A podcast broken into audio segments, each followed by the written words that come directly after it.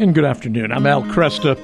As we saw last night, political tensions, partisan tensions in America continue, and more and more voters say they're fed up with even the two party system. Um, and as we saw last night, not even the State of the Union is exempt from political bickering. Join me right now to take a look at being a faithful Catholic in a difficult America. We've got the Honorable Daniel Lipinski PhD. He represented the 3rd District of Illinois in the U.S. House of Representatives as a Democrat from 2005 to 2021, and during his time in office, he was a highly knowledgeable and effective lawmaker with skills that brought people together across the partisan divide to actually solve problems. Currently, he's a distinguished visiting fellow at the Hoover Institution at Stanford University and the Pope Leo XIII Fellow on Social Thought at the University of Dallas and president of Lipinski Solutions, LLC, a consulting firm.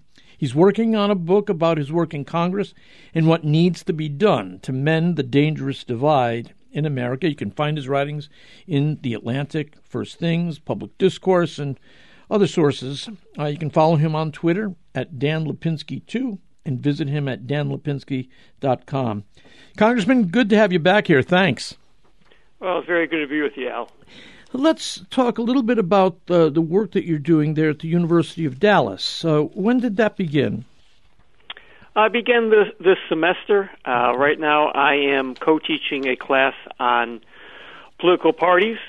Uh, so, as part of this, this fellowship, uh, I'm going to be uh, co-teaching courses there. I'm going to be not moving down to Dallas. I'll I'll be commuting down there for okay. the weeks that uh, that I will be will be teaching.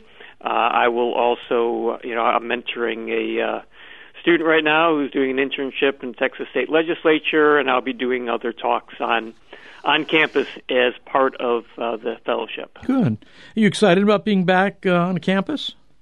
I I love it. Uh, it is what I did before I ran for Congress, I was a uh, political science professor, and uh, I always loved being with uh, college students. And the University of Dallas is just a wonderful Catholic institution. takes its Catholic mission very seriously. It's uh, rigorous academically, and so uh, I think it's. Um, you know, getting back in the classroom for the first time in, well, I guess a little less than 20 years um, in terms of teaching a course. I mean, oh, over the years, I've uh, I made many visits to classrooms, but uh, actually being up there as the uh, as a teacher, um, uh, you know, th- that's going to be uh, exciting. I think I have a little bit more uh, wisdom, hopefully, to impart to the yeah. students. But I always learn a tremendous amount uh, when I'm when I'm teaching, and the students at uh, at Dallas, I'm sure will will will challenge me, and uh, that will be good for everybody. When you speak to younger people today, do they are they aware that uh, while America's never had perfect harmony between political parties, do they realize that what we're going through now with this intense partisanship, uh, do they realize that that's not the way it's always been?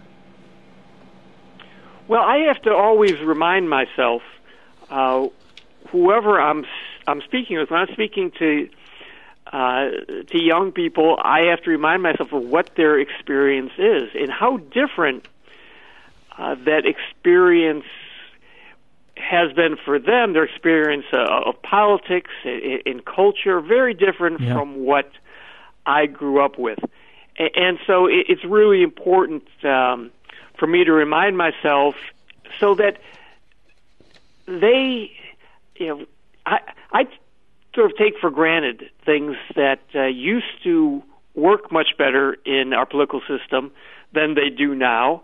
Uh, and I don't think that they have a sense of how things can be better. Yeah. And, you know, one of the things right now is especially young people, I mean, everybody, but especially young people, really need a vision of how things can be better. And I think that's extremely important. Uh, so much in our politics, in our culture, is is broken.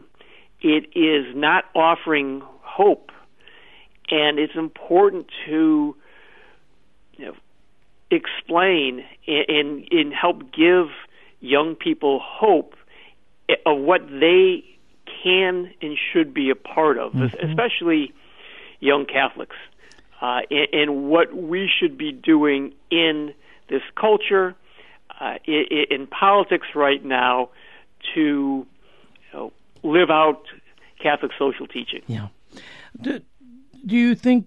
I mean, a year or so ago, I read something that you wrote about an emerging independence movement. Is that a, is that a viable movement? Well, I think both political parties are, are failing uh, the country right now. It's very difficult.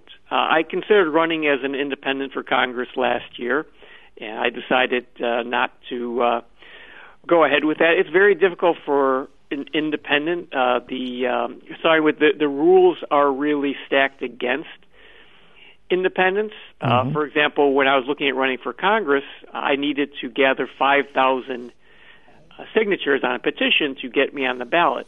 If I was running as a Democrat or Republican, I only needed 500 hmm. signatures. Wow. So the rules are rigged against it. The two major parties uh, have really set things up to keep this a two party duopoly. So it's tough for an independent or a, a third party to, to form.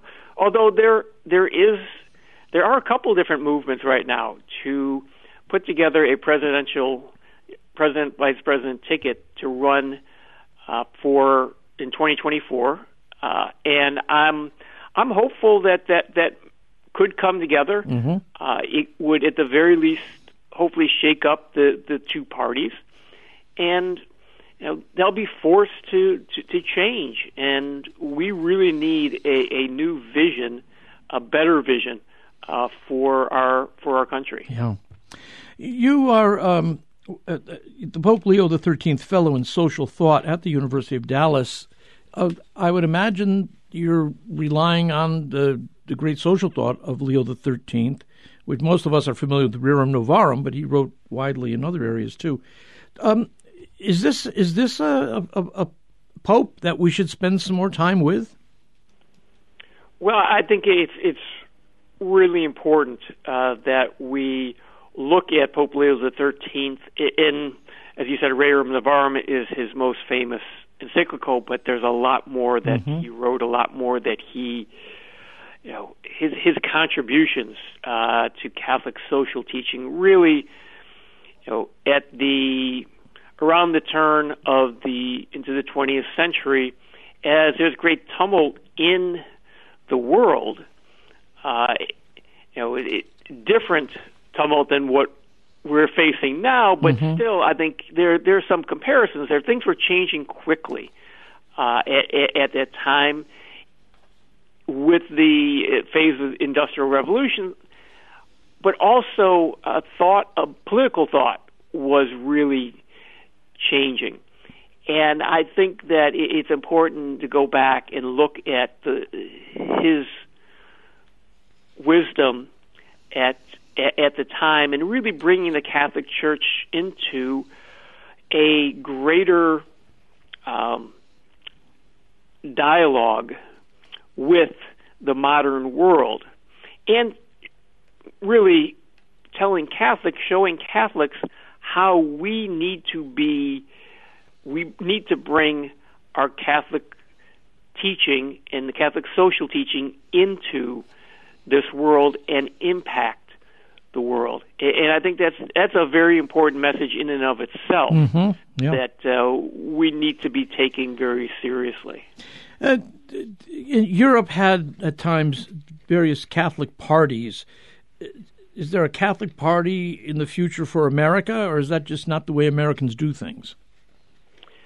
I don't think that's the way Americans do things. I would uh, I would like to see that. I mean, if you look, you know, there is a party that largely is a based on Catholic social teaching, the American Solidarity Party. Right. Mm-hmm. But it, it is a uh, unfortunately a very small party.